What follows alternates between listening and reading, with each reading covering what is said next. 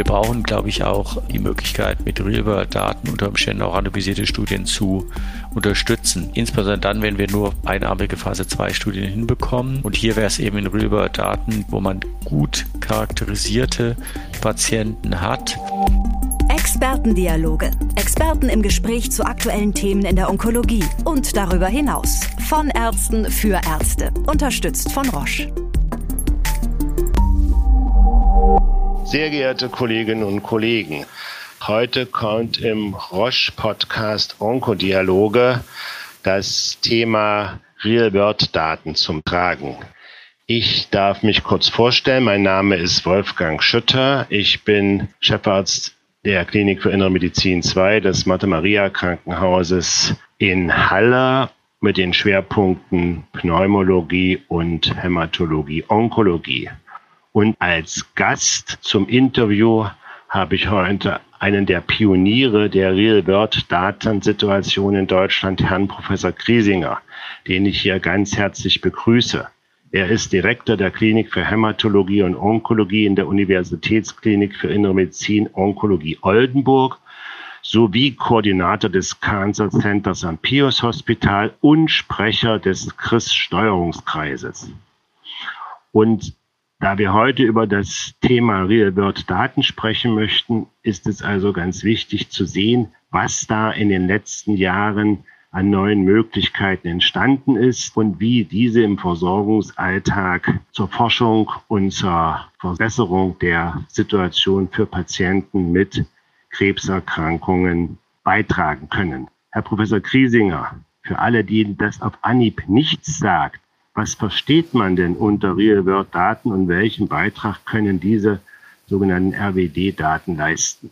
Also Real-World-Daten sind halt äh, jeder Patient, der so normalerweise durch die Tür kommt und dann von einem ambulant tätigen oder stationär tätigen Kollegen betreut wird und therapiert wird. Wir haben uns jetzt fokussiert auf das Lungenkarzinom, weil dort ja extrem viel sich äh, tut und Real-World-Daten sind halt der Feldwald-Wiesen-Patient, den man typischerweise betreut und die typischerweise eben nicht in klinischen Studien abgebildet werden. Man muss sich ja vorstellen, in klinischen Studien können maximal fünf bis zehn Prozent der Patienten hm, eingeschlossen werden. In der Regel sind das extrem enge ein- und Ausschlusskriterien, sodass ähm, der Anteil, wie gesagt, der Patienten, die dort abgebildet werden, sehr gering ist. Ähm, der Hintergrund ist sicherlich, dass die klinischen Studien in der Regel halt den Effekt eines neuen Medikaments sehr genau abbilden.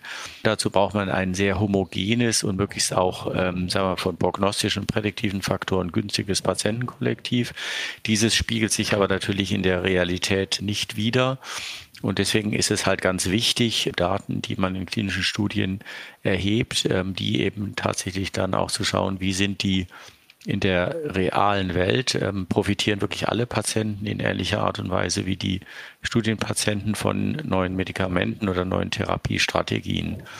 Das ist der eine Punkt, was Realworld angeht. Das zweite ist natürlich auch, gerade beim Lungenkarzinom haben wir das gesehen, wir haben Quiz seit 2015 laufen. Und ich würde mal sagen, das, was 2015 noch State of the Art war, ist jetzt ein Kunstfehler oder zumindest ein Behandlungsfehler weil das Feld sich einfach unglaublich schnell entwickelt hat. Und wir können eben in Real-World-Daten eben auch sehr schnell darstellen, wie neue Therapiemöglichkeiten, auch neue Zulassungen, wie schnell die eben der Breite dann auch eingesetzt werden, wie schnell zum Beispiel auch neue Biomarker, für die es neue Medikamente gibt, wie zum Beispiel PDL1 und BRAF, wie schnell die dann auch in die Testung kommen, wie schnell diese Medikamente dann auch bei positiv getesteten Patienten eingesetzt werden in welchem Prozentsatz die eingesetzt werden. Das sind alles Dinge, die uns in der realen Welt mit sogenannten Real-World-Daten oder anwendungsbezogenen Daten interessieren. Das klingt sehr vielversprechend und ich kann mir vorstellen, dass das auch ganz wichtig ist. Ist das eine Ergänzung oder ist damit das Ende der klassischen Studien in manchen Situationen vorprogrammiert? Ich glaube, dass es für bestimmte Aspekte auf jeden Fall immer prospektiv randomisierte Studien geben muss. Das ist überhaupt keine Frage. Ähm, es gibt aber Situationen, gerade bei kleinen Patientenkollektiven, da muss man weltweit eine prospektiv randomisierte Studie machen, um wirklich genügend Patienten einschließen zu können. Und es gibt, glaube ich, auch zum Beispiel molekulare Marker, die sind so selten, dass es selbst wenn man weltweit versucht, Patienten einzuschließen, dass es dann ganz, ganz schwierig wird, wirklich in einem entsprechenden Zeitrahmen genügend Patienten einzuschließen. Diese Studien sind weiterhin ganz wichtig, aber wir brauchen, glaube ich, auch die Möglichkeit, mit Real-World-Daten unter Umständen auch randomisierte Studien zu unterstützen. Insbesondere dann, wenn wir nur einarmige Phase 2 Studien hinbekommen. Und hier wäre es eben in Real-World-Daten, wo man gut charakterisierte Patienten hat, wo man zum Beispiel einen neuen Biomarker nachtesten kann, weil man eine Biobank hat und dann schauen kann, wie ist das Outcome von diesen Patienten mit der konventionellen Therapie. Und dann hat man die Phase 2 Daten mit dem neuen Medikament, kann die beiden miteinander vergleichen. Das geht natürlich nur, wenn man sicherstellt, dass man wirklich gematchte Gruppen dann eben hat. Wir nennen das dann auch synthetische Kontrollgruppen hat. Und das ist eben genau das, wo wir dann eben auch Real-World-Daten nutzen können, die dann unter Umständen auch gewisse Zulassungsrelevanz haben können. Ich möchte einen Aspekt noch ansprechen.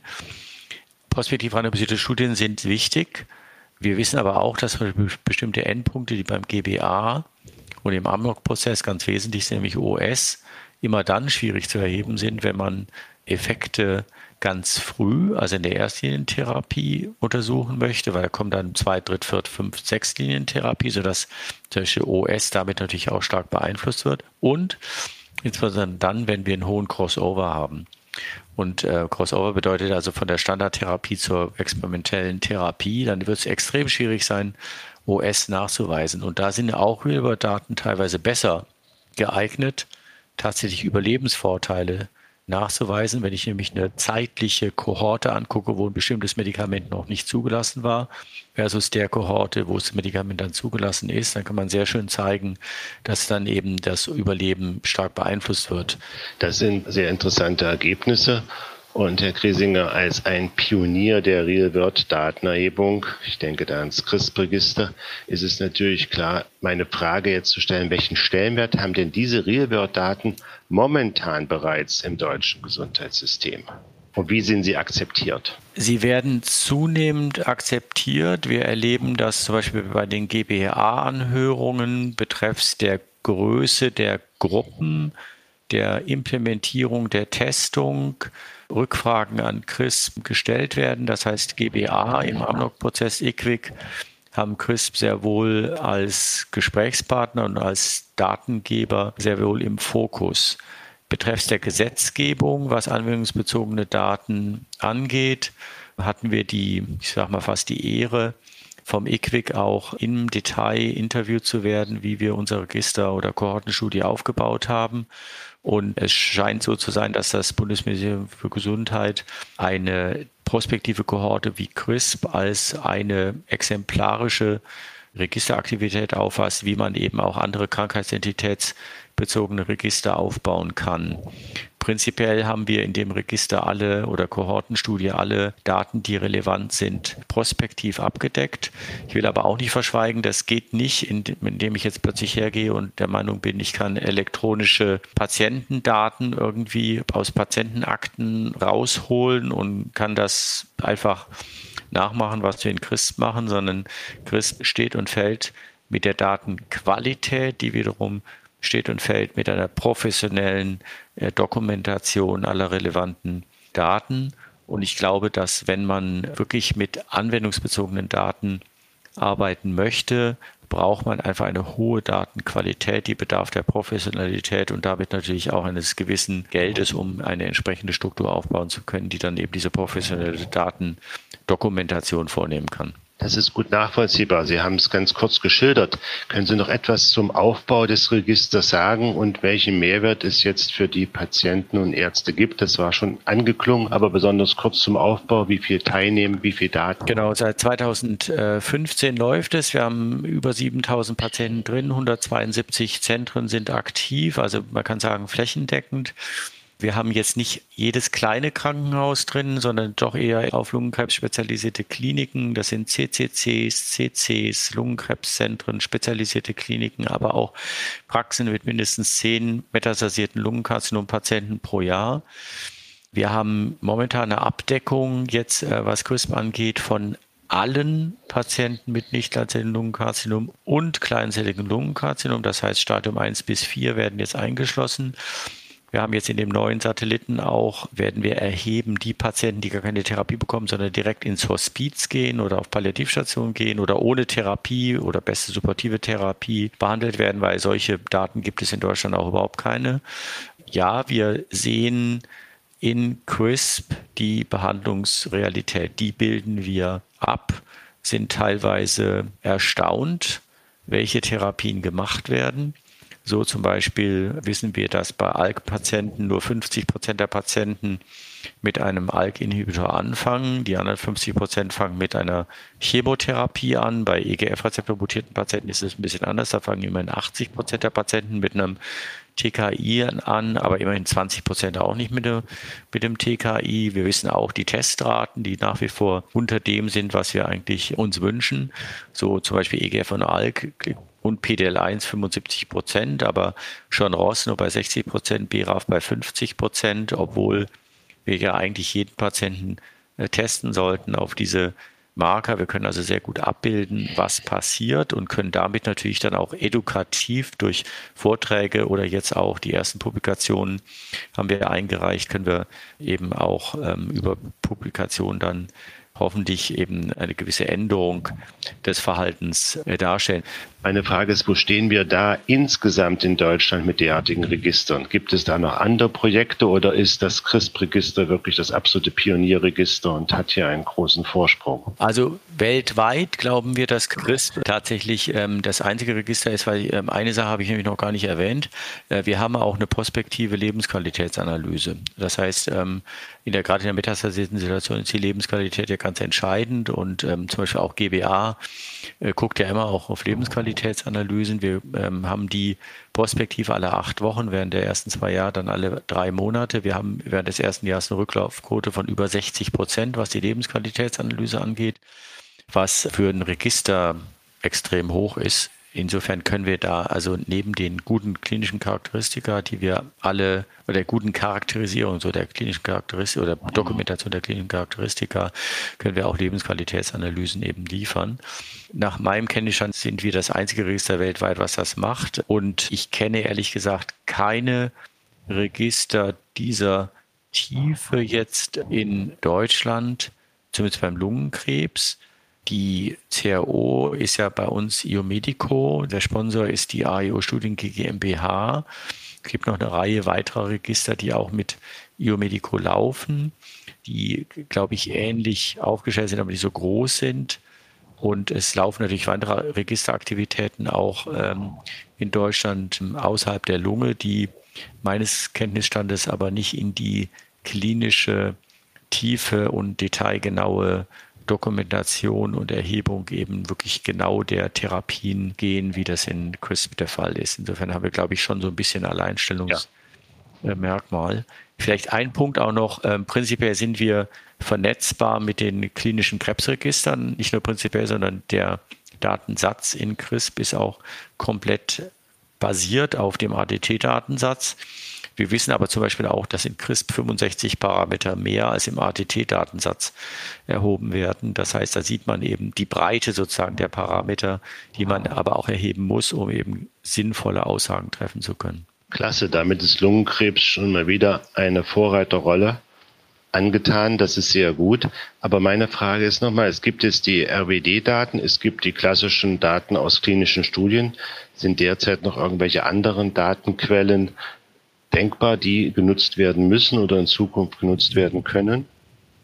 Also es gibt natürlich ein großes Interesse vieler Kollegen an internationalen Vergleichen. Wir haben zum Beispiel ein Projekt, wo wir jetzt äh, die CRISP-Daten mit den französischen Daten der ESME, das ist was ähnliches ähm, wie CRISP, vergleichen. Da bin ich sehr gespannt, wie die Ergebnisse sein werden. Dann werden wir zum ersten Mal eben international auf europäischer Ebene eben zwei Länder mit ähnlichen, wenn auch natürlich unterschiedlichen Gesundheitssystemen miteinander vergleichen können, insbesondere auch was Reimbursement-Strategien angeht. Und es gibt natürlich auch die ähm, Daten aus Amerika, die immer wieder ja auch zitiert werden und auch genutzt werden, die aber äh, sicherlich nicht die Tiefe haben und die Qualität haben, wie wir es in CRISP haben. Herr Professor Kriesinger, nochmal in die Zukunft geblickt. Wie sehen Sie die Entwicklung in dem Real-World-Datenbereich und was sind vielleicht einige der Risiken und Chancen, die sich in den nächsten Jahren damit auftun? Also ich glaube, dass die Real-World-Daten einfach deutlich höheres Gewicht haben werden in Zukunft.